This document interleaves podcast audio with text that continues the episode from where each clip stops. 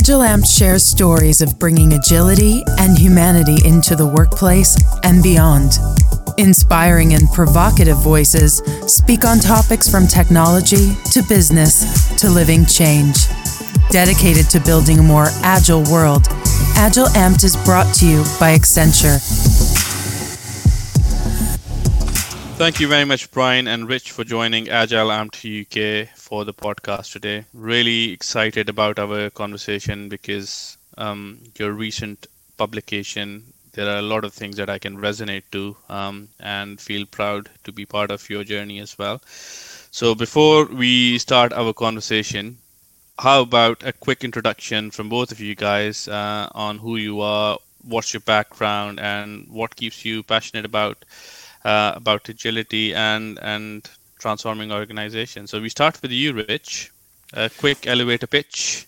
Yeah, hi Hamza. Um, so my educational background, I trained as an electronic engineer.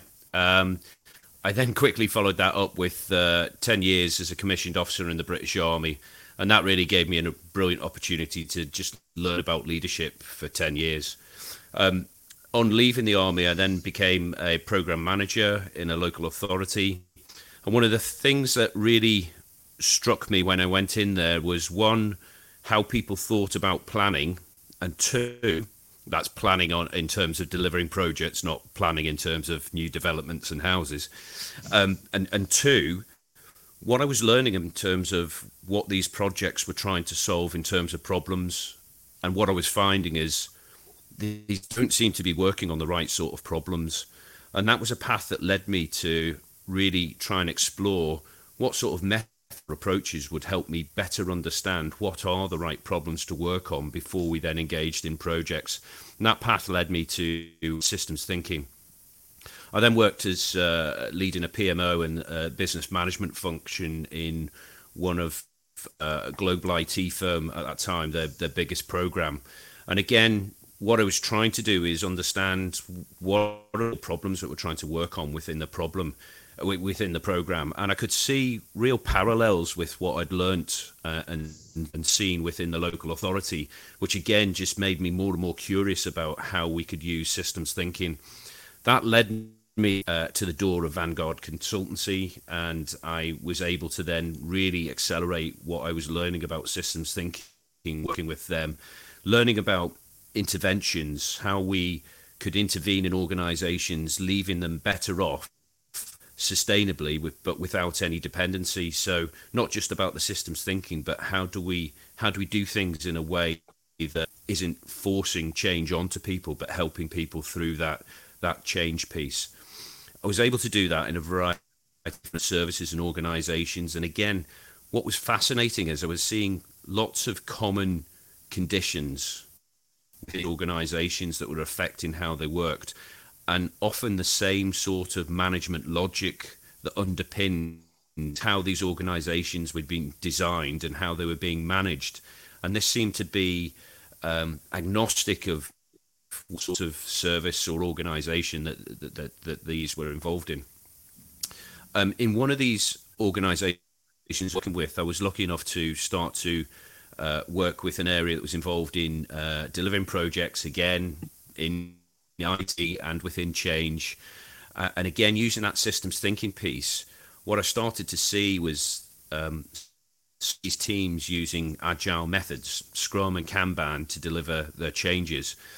And when I was working with this team, these teams, I found again some really interesting synergies between the different um, techniques within the agile umbrella and with systems thinking. What I was also doing then is seeing some parallels and some synergies with what I learned within the military about how you apply military doctrine from a maneuverist perspective.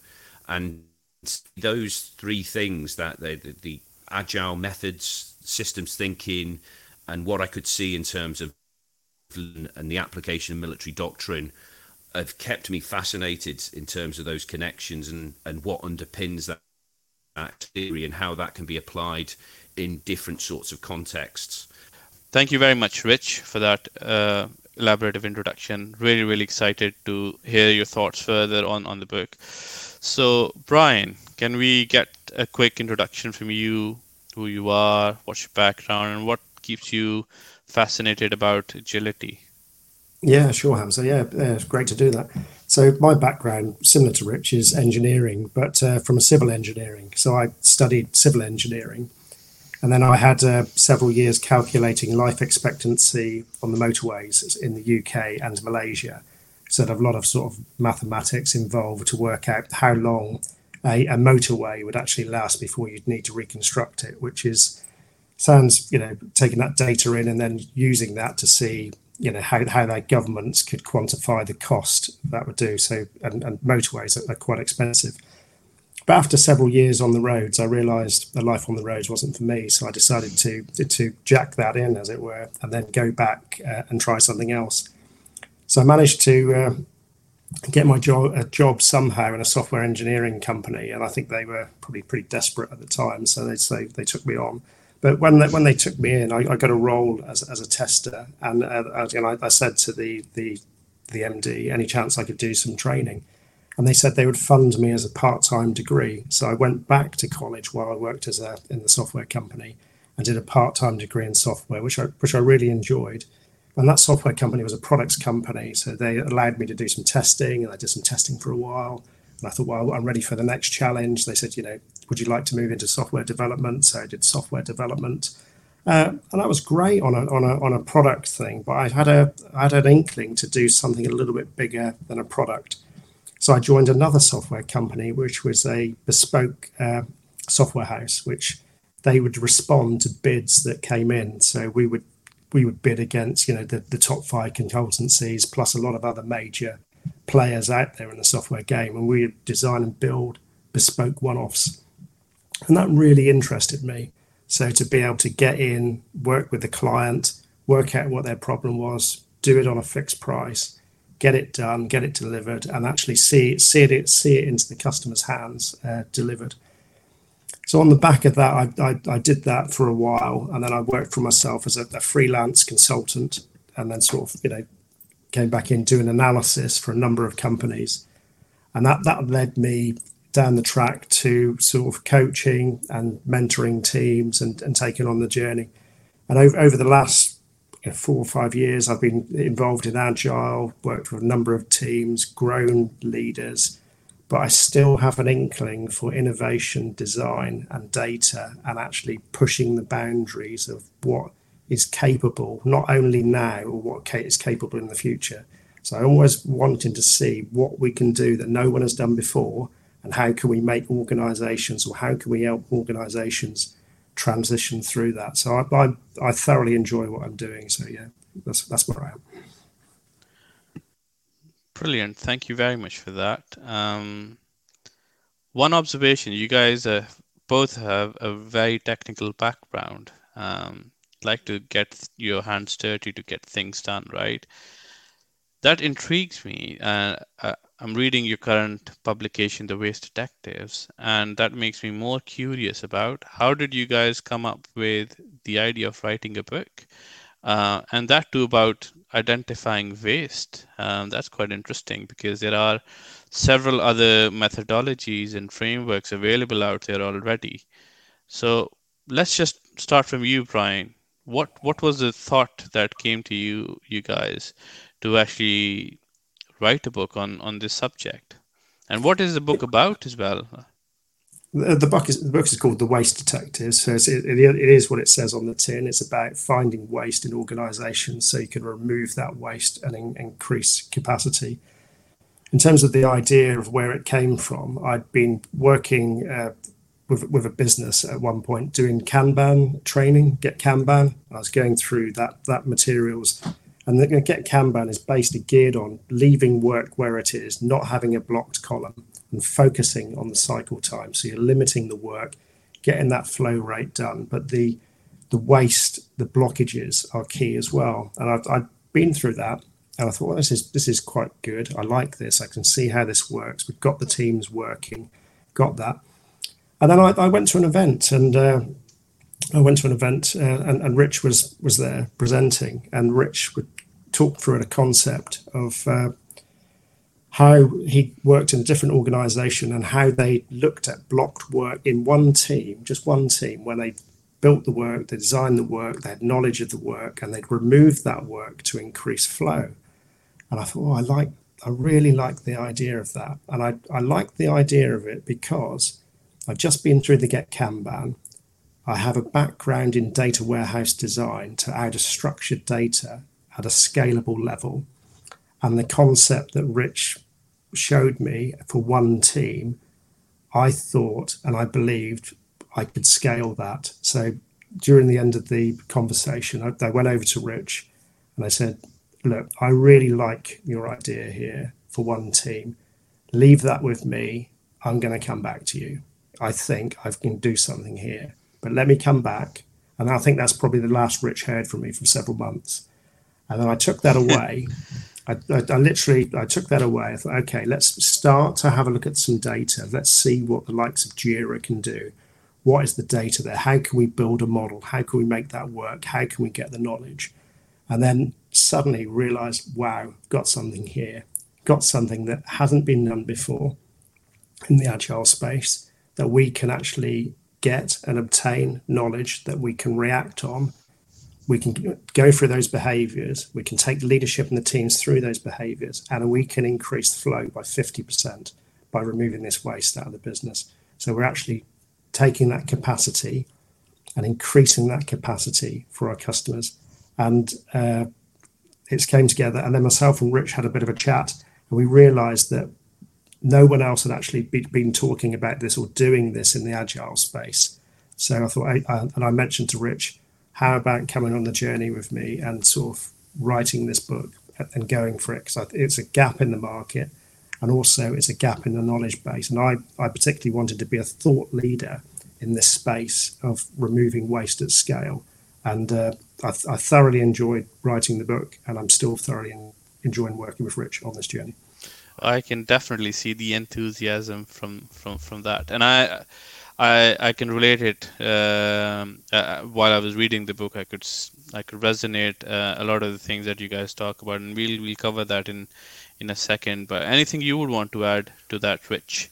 Yeah, I thought. How, I thought, how was your experience and what the journey yeah, was? Yeah, I thought um, uh, Brian's conversation with me was very timely because um, at the point that we were having the conversation, we were just into lockdown. And so Brian was saying to me, I think there's some re- really interesting stuff in this, and between us, we're learning a lot, and between us, we've got a lot of varied experiences which our learning and what we're doing just now is based on. And because we were in lockdown, uh, there wasn't a great deal to do, and actually, Brian had hit on in my list of stuff to have a go at in my my lifetime. One of those things was I wonder if Richard Moir can write a book. Um, I'd never really been able to get my head around how would I start, what book would I write, but just uh, working with Brian, seeing that we were both interested, really interested in the same sort of thing. Brian's uh, passion and energy meant that this felt actually a doable thing to do. Um, so we, we made a start on it. I think that that initial conversation that Brian and I had, where Brian talked about, I think there is a way to scale this really piqued my interest because um, there is one challenge in terms of helping teams and organizations understand how to better and design and manage their work but how you accelerate and scale that through an organization is always really challenging. And for brian to uh, with his initial thoughts to have shared how he thought we might do that was a, a, a direction and approach that I'd never considered and wasn't aware of, and I think really came from Brian's expertise and his previous experience. Um, so yeah, it was it was uh, it was a good match. Brilliant. Um, I picked up something over there around scaling waste management, and I'll hold on to that thought because I'm going to specifically talk about that later in the podcast. But I, what I would really I'm interested in, uh, and I, I, think I mentioned earlier with regards to your the, the introduction of the book as well. There are several other methodologies, frameworks out there um, that people use to sort of identify waste, and most notably the the seven wastes that Lean defines, right? Mm. Um, so why was there a need for for the waste detectives? What is different? Why? What was the gap that you were trying to fill with this publication? Yeah, so being a systems thinker, very early on in learning about systems thinking, I was introduced to W. Edwards Deming. Uh, and one of his well known quotes is, By what method? And what he's really saying there is even if you understand what it is you want to make different, how you want to change that import performance, by what method are you going to do that?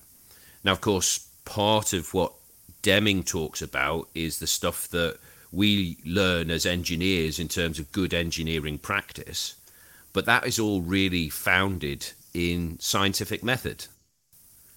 And it's that piece around we make some observations of the world, we frame hypotheses based on those observations, we work out how can we run experiments to uh, test out the validity of those hypotheses and from there we can then take further action. Now, one of the things that's interesting when we look at uh, knowledge work and software development is that work, that activity, unlike the manufacturing that Deming was involved in, that work is really very abstract. It's very difficult to see. So, one of the first things we're trying to do is make that abstract work much more visible. And we can see that in a number of um, the methodologies and the approaches. Uh, there's some great stuff in in uh, the works of like Dominica DeGrandis talking about um, uh, how you how you can make that work visible. But it isn't just about making the work visible.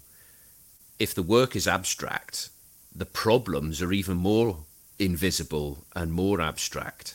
And so being able to make those problems visible, I think, is one of those key bits because until we can start to um, observe those problems, we can't then form our hypotheses. We then don't know how we're going to take action.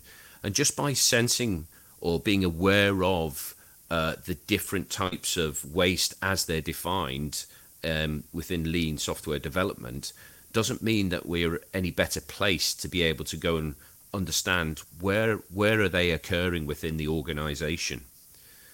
So really what brian and i were trying to work on is how can we first of all make these things visible?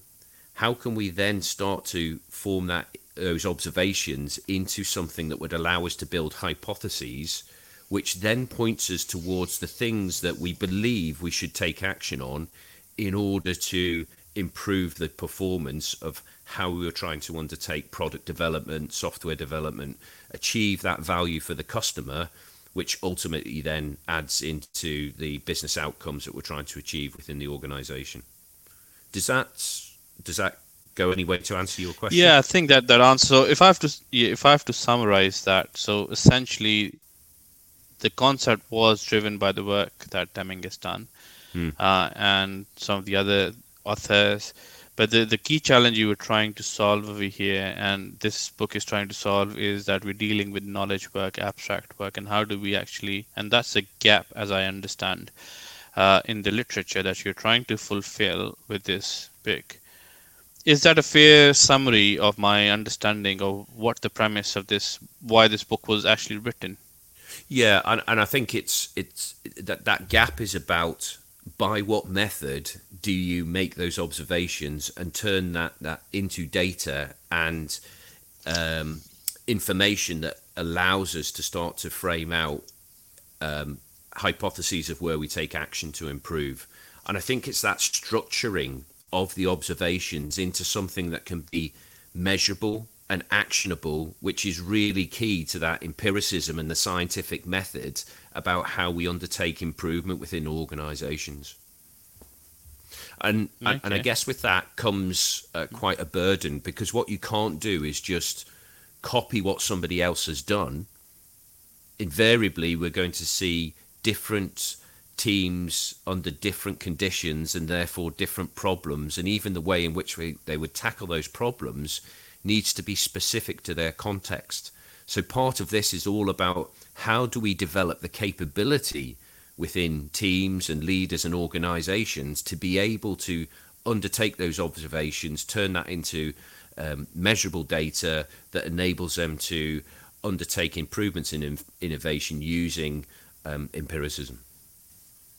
Okay. No, everything makes sense. So that you, you mentioned something really interesting, uh, and you quoted Deming over there, and I'll I've got a question for you, Brian. Uh, uh, and Rich mentioned about by what method, right? And that's really thought provoking because we keep talking about different methods and frameworks, right? And within your publication, your book, The Waste Detective, you, you you've come up with with a method. So so what is the approach uh, that organizations can actually take to embed this in their ways of working, and how how do you actually go about finding or implementing this? What is the yeah. what is the method?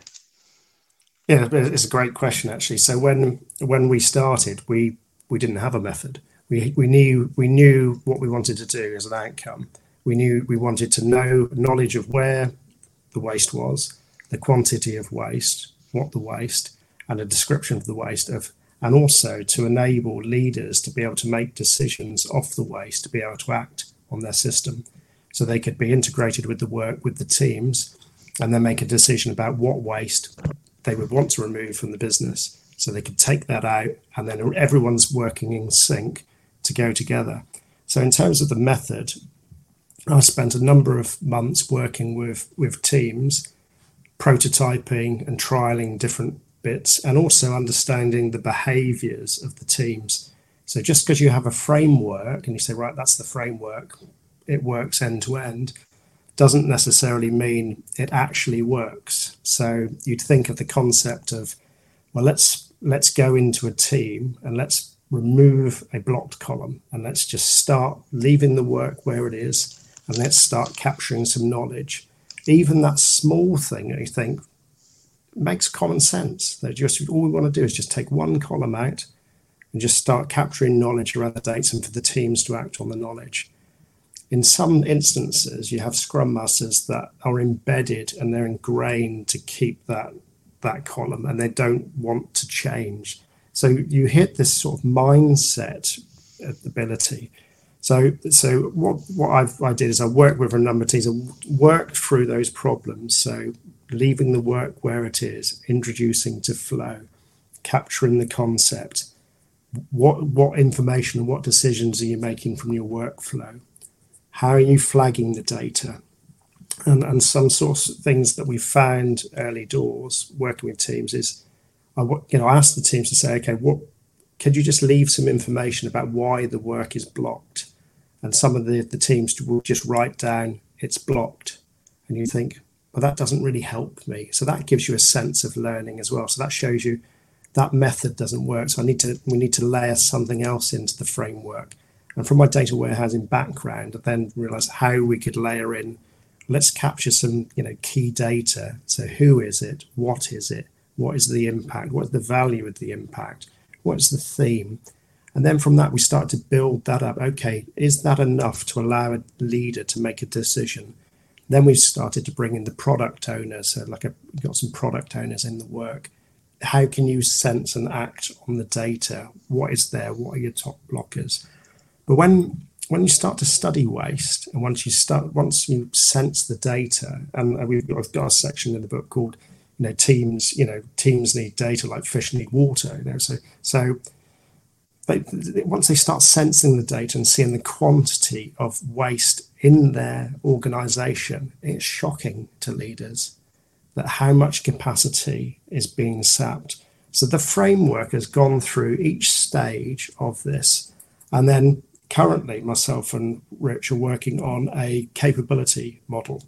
So we've got this capability model that we can step through and we can go through. So we're going on that. So, but the framework works end to end. It's it's proven, and we've taken a lot of waste out, and we've increased typically capacity or flow rates go up about thirty to fifty percent. But it but actually it actually works, and it's a pleasure to see it when it's working, and it's a pleasure to see those those teams and leaders who are open minded. The teams and leaders that are not open minded don't get the joy that the, the ones that do. So those open minded leaders and teams are the ones that, that get the benefit from the framework that has taken a period to, to, to evolve and build up. So, in essence, it's it's about generating the right data that can be analyzed and understood, where the the bottlenecks, the blockers are, and then quantifying that to demonstrate how much waste in the system. Yeah, so and, I'm and going to um, probe that a little bit.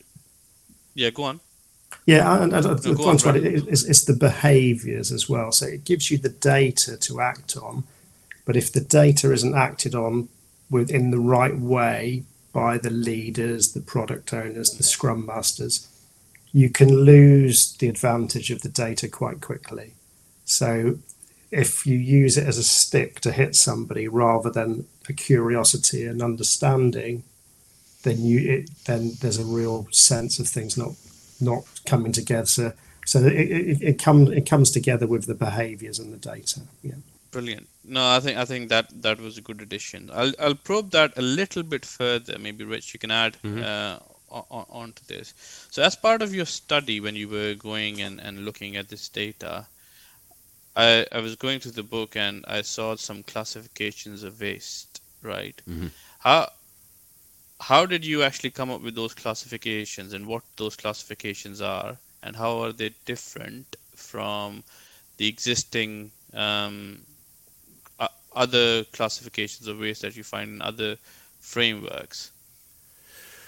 So there is um, obviously the Poppendiecks uh, framed out the, the common types of waste that we see. There is seven, but others have identified the eighth, and and you know they they appear to me to be um, consistent and uh, you know give a framework where we can identify those sorts of things. I guess what we were doing is rather than taking those and trying to find how do we bring those classifications into the teams what we were starting with is at the other end of the telescope where we were starting with for each of these delays for each of these issues what is causing that?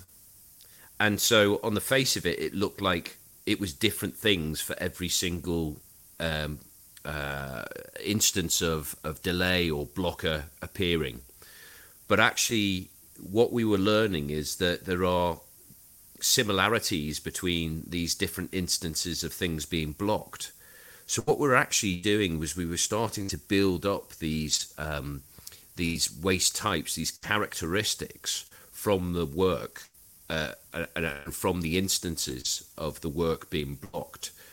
So it's almost like the charac- the the waste types were being built up and characterized over time we could see common patterns between different incidents being blocked, and that was starting to point to um, types of waste that were being caused by different areas or by policies or by the designs around how we do the controls for um, the, the the release. Now, when you look at those, most of those will then map into those seven types of waste. And I've mentioned, obviously, we see delays, but the delays were often connected with where we had started work. It hit a blocker, it become partially done work, and then it was waiting to be picked up again. It was neglected work in progress. We could see often where work was progressing and it then handed to be, had to be handed off to somebody um, uh, because that was part of the design. It was another team that did some of that function, or contractually we needed somebody else to do that thing for us. So they were often the sorts of things where the instances and the types and the characteristics of, of waste that we could see were being mapped into those things. But we could then see the, the, the other types of waste as a consequence of that in terms of things like the, the tax task switching or people having put something down, neglected it, picking it up again. They're having to relearn about the context of that piece of work. Where had they got up to, and what did they need to do with it next?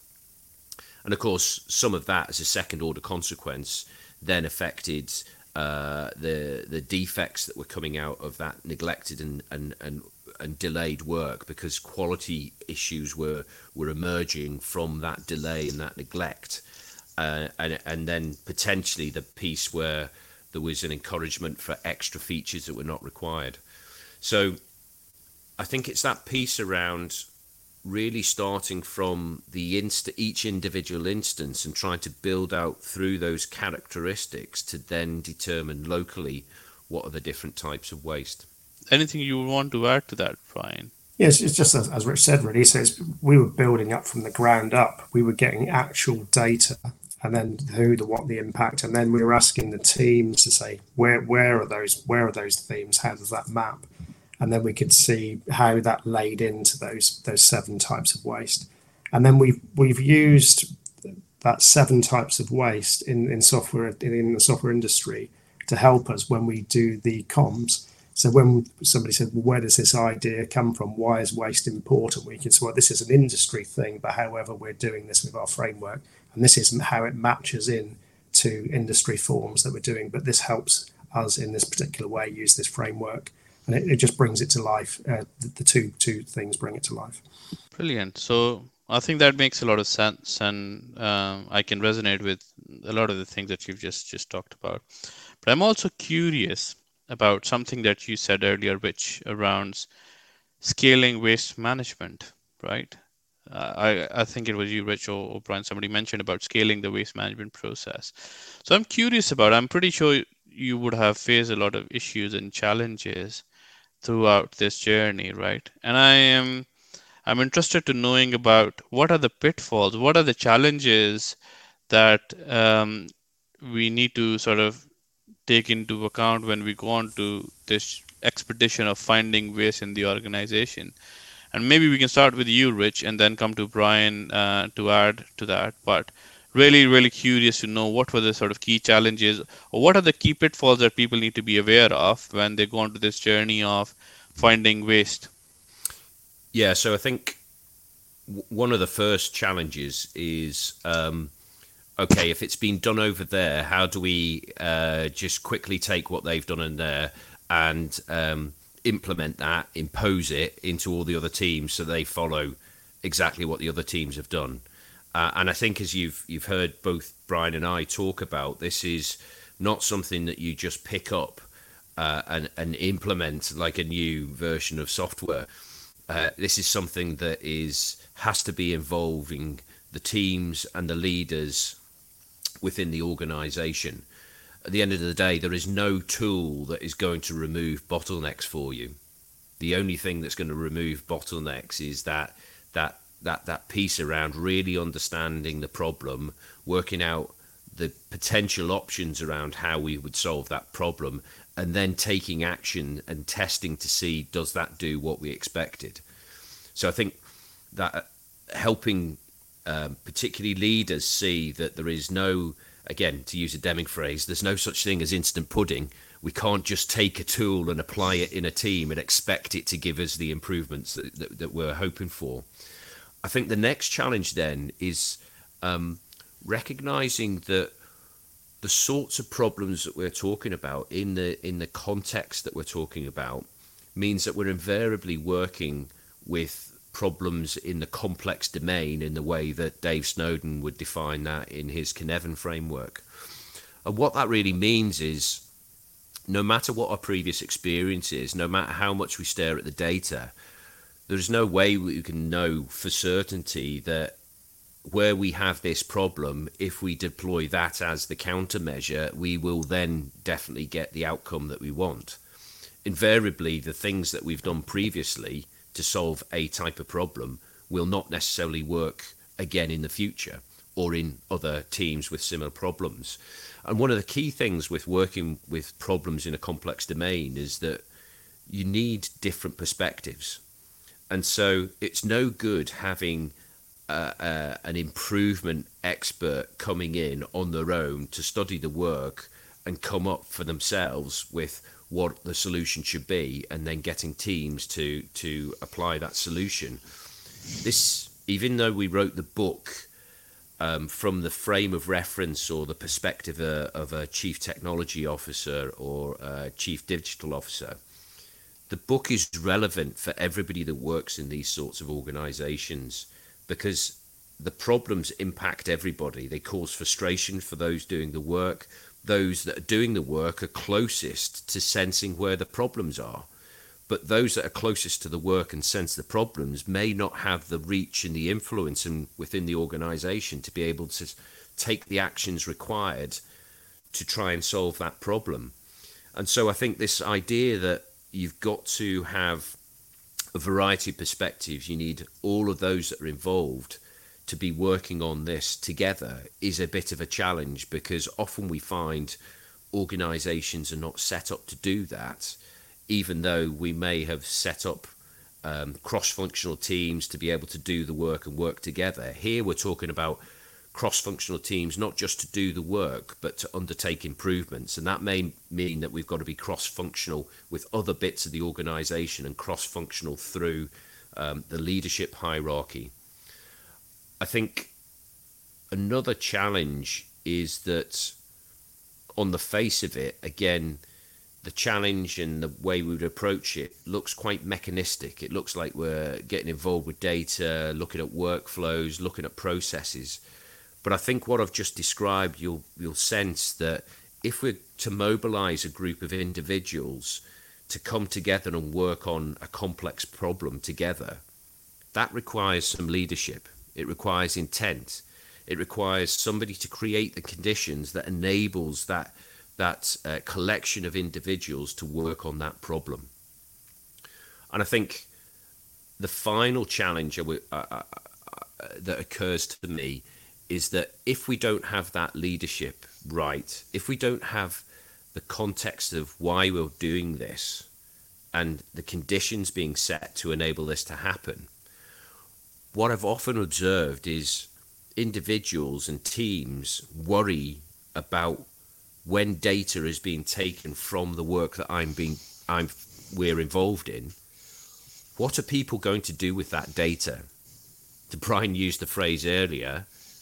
Are there, is somebody going to use that data as a way of putting me under pressure, using that that as a stick to almost control what's happening within the team and the individuals?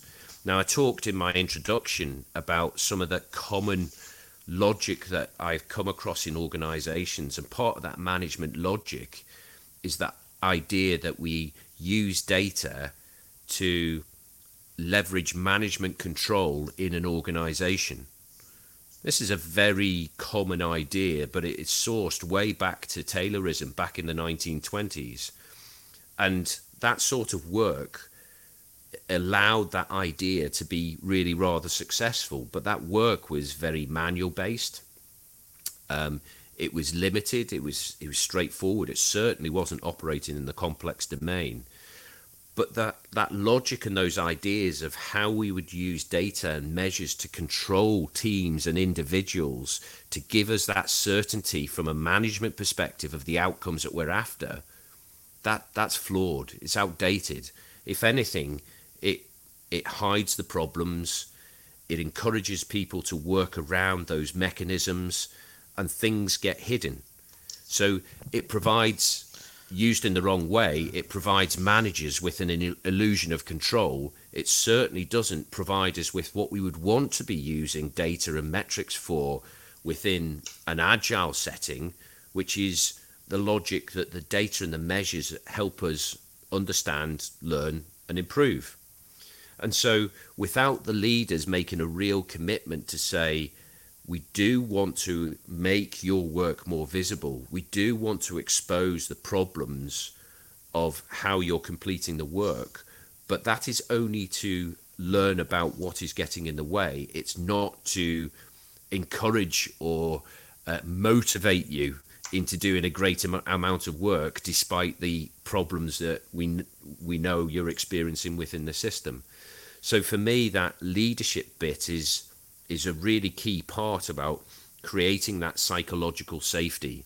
Again, a Deming um, idea, which is to drive out fear from the way in which we're doing the work. So it enables people to actually leverage their knowledge and their expertise of doing that work, but through the use of data and metrics, understand how we're going to learn and improve how that team is working together, which ultimately improves the performance of the organization.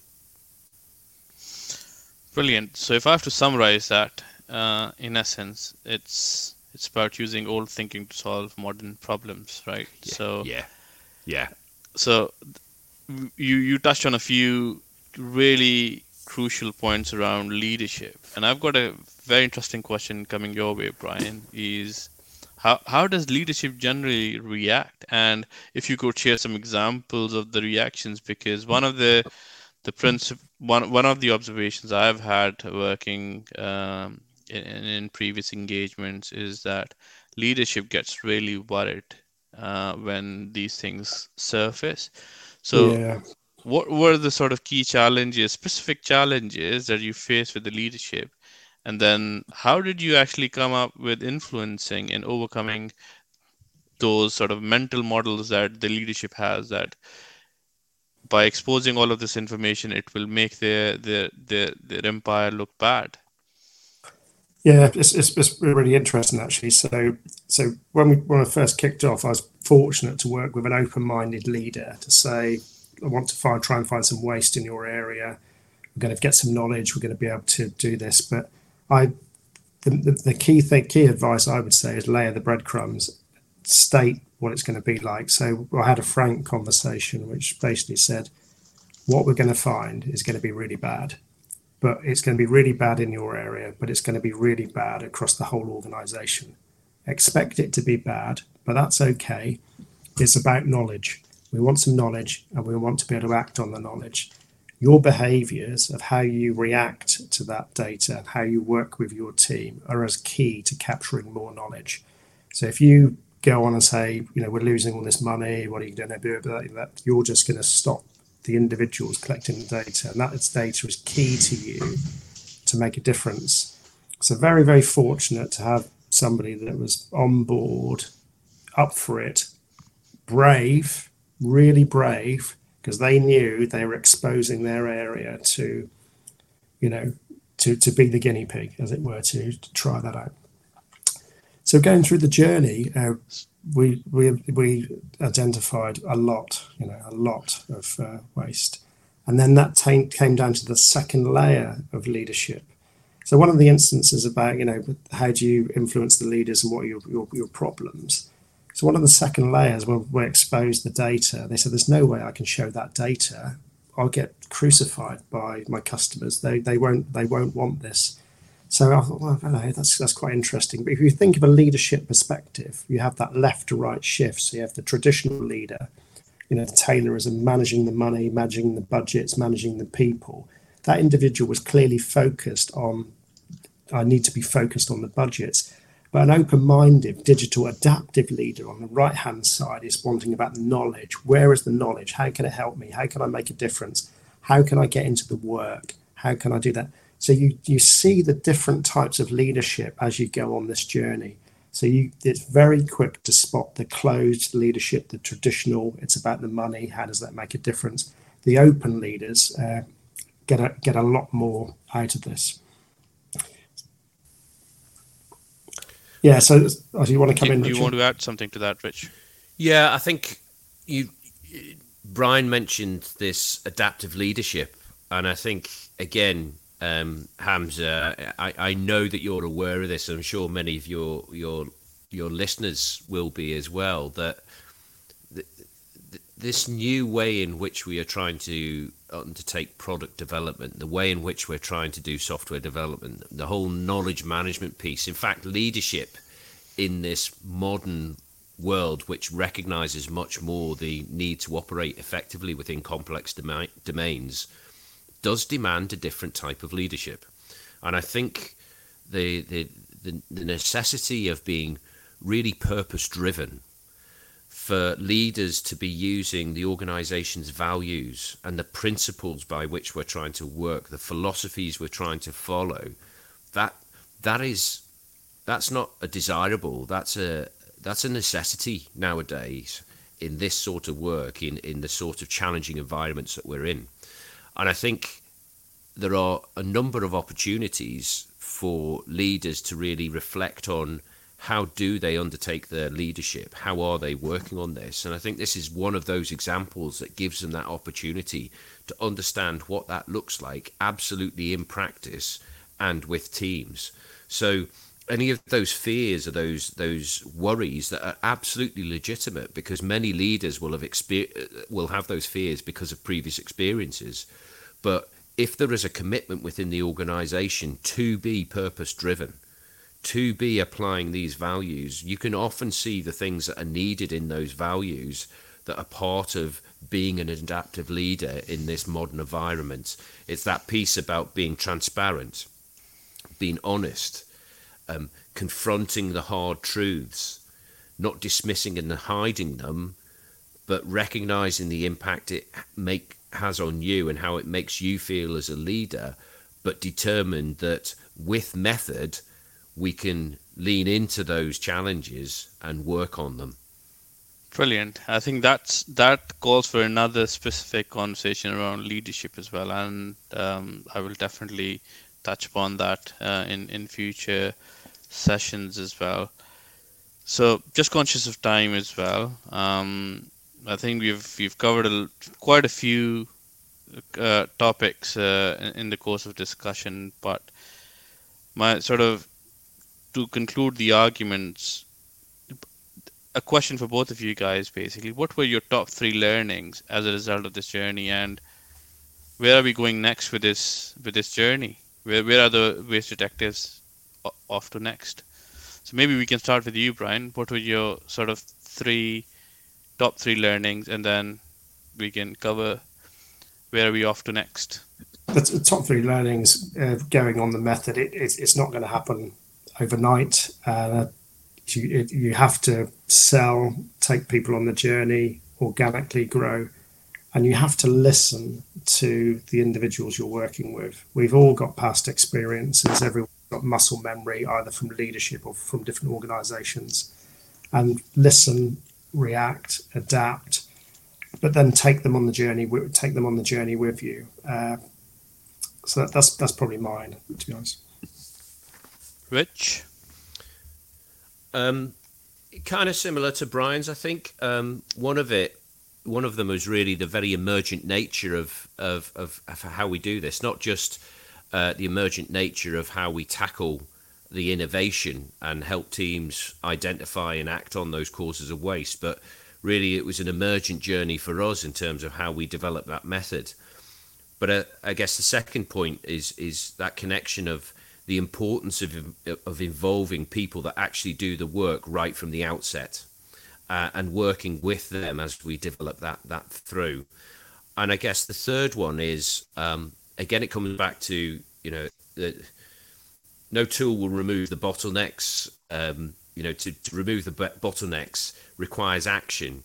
In order to take the right action, we need to be effective in our problem solving, and I think problem solving is is something that is actually quite a difficult thing to learn how to do effectively. And I'm not sure that I've seen in many organizations lots of uh, structure or enablement of how do we improve uh, as individuals or, or collectives in terms of how we undertake problem solving. So I think one of the things that Brian and I have talked about is as we progress on this journey and developing the framework, what is it that could be useful in terms of how we develop or how we can help individuals, teams, and organizations to get to be better at problem solving. Um, so again, it, it's no good just identifying where is the waste and what's causing that waste. We have to be good at being able to take the right action that starts to remove that. Brilliant. So you, you just talked about helping organizations learn problem solving. So I presume the next step in in this journey is expanding on on that concept. So, an open question for both of you guys: What's next? Where are we going with this whole thing? Are we evolving? What what are we doing next to sort of enhance on on, on this concept? Yeah. So, from my perspective, um, we've we've been working with uh, a number of different teams over time, and we're we're we're evolving the framework. And by writing the book, what we were looking to do is trying to get more feedback, more insight, more people either um, being able to recognize where that's achieved some uh, progress and success for them, or where are there shortfalls or challenges or things that we need to um, enhance within the framework.